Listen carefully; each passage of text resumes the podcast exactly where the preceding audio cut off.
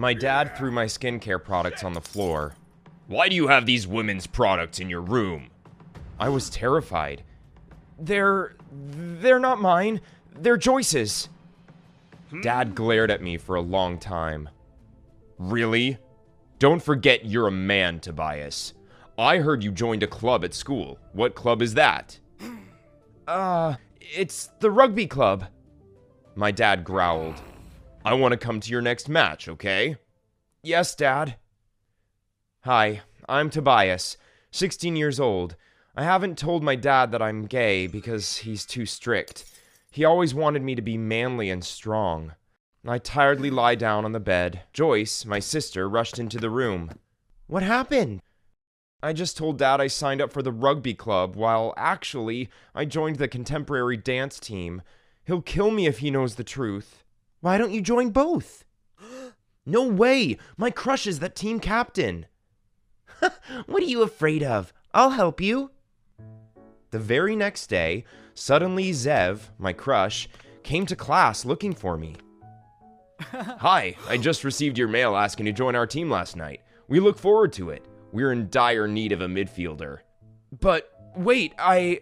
Don't worry, you will be fully supported. Then Zev passionately gave a presentation about the rugby team. With that enthusiasm, I didn't have the heart to refuse him. That night, Joyce said that she was the one who sent that mail, both to help me hide the truth from Dad and to make it easier for me to approach my crush. Oh gosh, having a sister is such a pain. Since I was not familiar with rugby, I was clumsy and got mocked by the other members.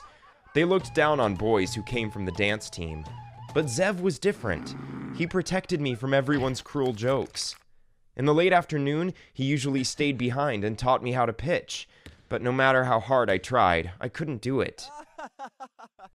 During a practice, Zev asked me, Hey, do you really want to play rugby? The truth is, I don't enjoy it. Then why did you join the team? Well, my sister was the one who sent you that mail. I just joined the team so I could hide the truth from my dad. Hide what? That I'm gay and I'm not as manly as he wants. Zev looked at me with sympathy and determination. I'll help you. Zev helped me train day and night and convinced the coach to let me join the main team. I finally was allowed on the field. My dad and Joyce sat in the stands. He seemed so happy that what I said was true.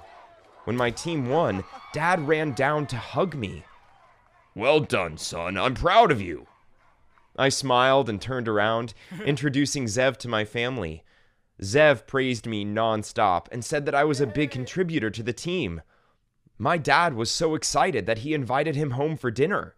As I got worried, Zev leaned close to my ear and said mischievously, Don't worry, I'll help you become a strong man in your father's eyes.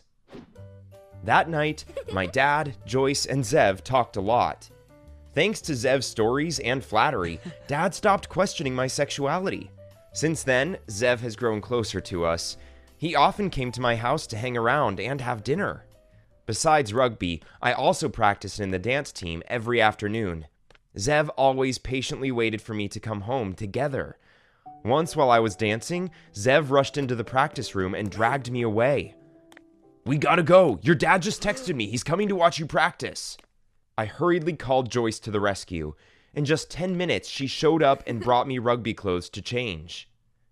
Zev said amusedly, You and Joyce seem so close. yes, she's my guardian angel. Zev suddenly handed me a small box. Hey, I have something for you. Just some cookies. Share it with Joyce. I gotta go now. Bye. My heart pounded loudly.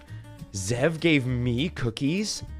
Instead of sharing them with Joyce, I kept them in my drawer. I'll treasure this for the rest of my life. And then, every day, Zev gave me a box of cookies. Could it be that he realized my feelings? I asked Joyce, Did you tell Zev that I like him?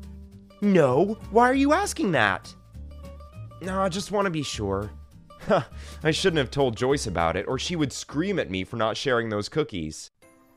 That Christmas, Zev came over to my house to celebrate. We decided to play Secret Santa. Each person would draw a name and prepare a gift for them, then secretly put it under the Christmas tree. Joyce was in charge of writing names, and she mischievously whispered to me, I'll put a little mark on the paper with Zev on it. This is your chance to confess to him.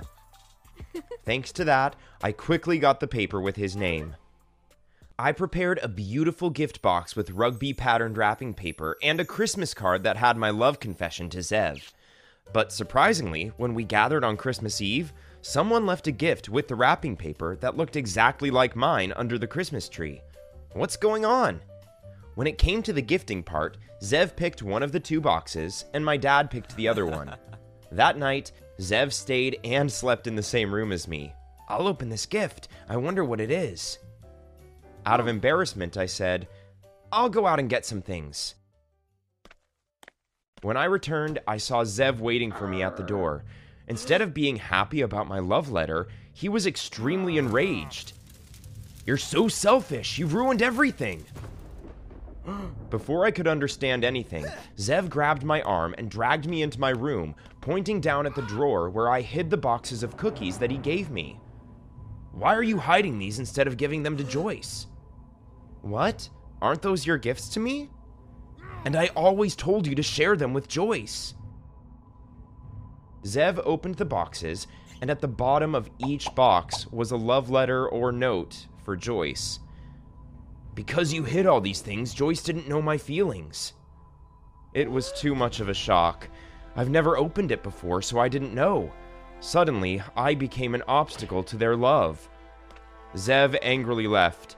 I tried to run after him, begging to explain myself, but to no avail. Suddenly, we saw my dad sitting quietly in the living room. He said, Zev, I have something private to tell you. Tobias, go back to your room. Dad and Zev went out on the balcony to talk. Out of fear and curiosity, I stood outside and looked through the gap in the door. Dad suddenly gave Zev the gift he picked earlier and said, I picked up the gift Tobias meant for you and read his love letter. I knew he was gay for a long time, but didn't dare to face it, and forced him to be strong and masculine. He has had to hide his true self for so long, and I don't want him to continue that. If he confesses his love to you, please don't be cruel to him. As I heard those words, tears welled up in my eyes. When they went inside, they were surprised when I was standing there. Dad, I'm sorry I couldn't become a strong man as you want. No, son. Being strong is to bravely live as who you are. Just be yourself. I turned to Zev. Sorry for making things worse. I misunderstood your feelings. It's okay, Tobias. I misunderstood you too. Peace? My dad was surprised. You're not going to confess? Nah, I'll find someone else. I'll help him with Joyce.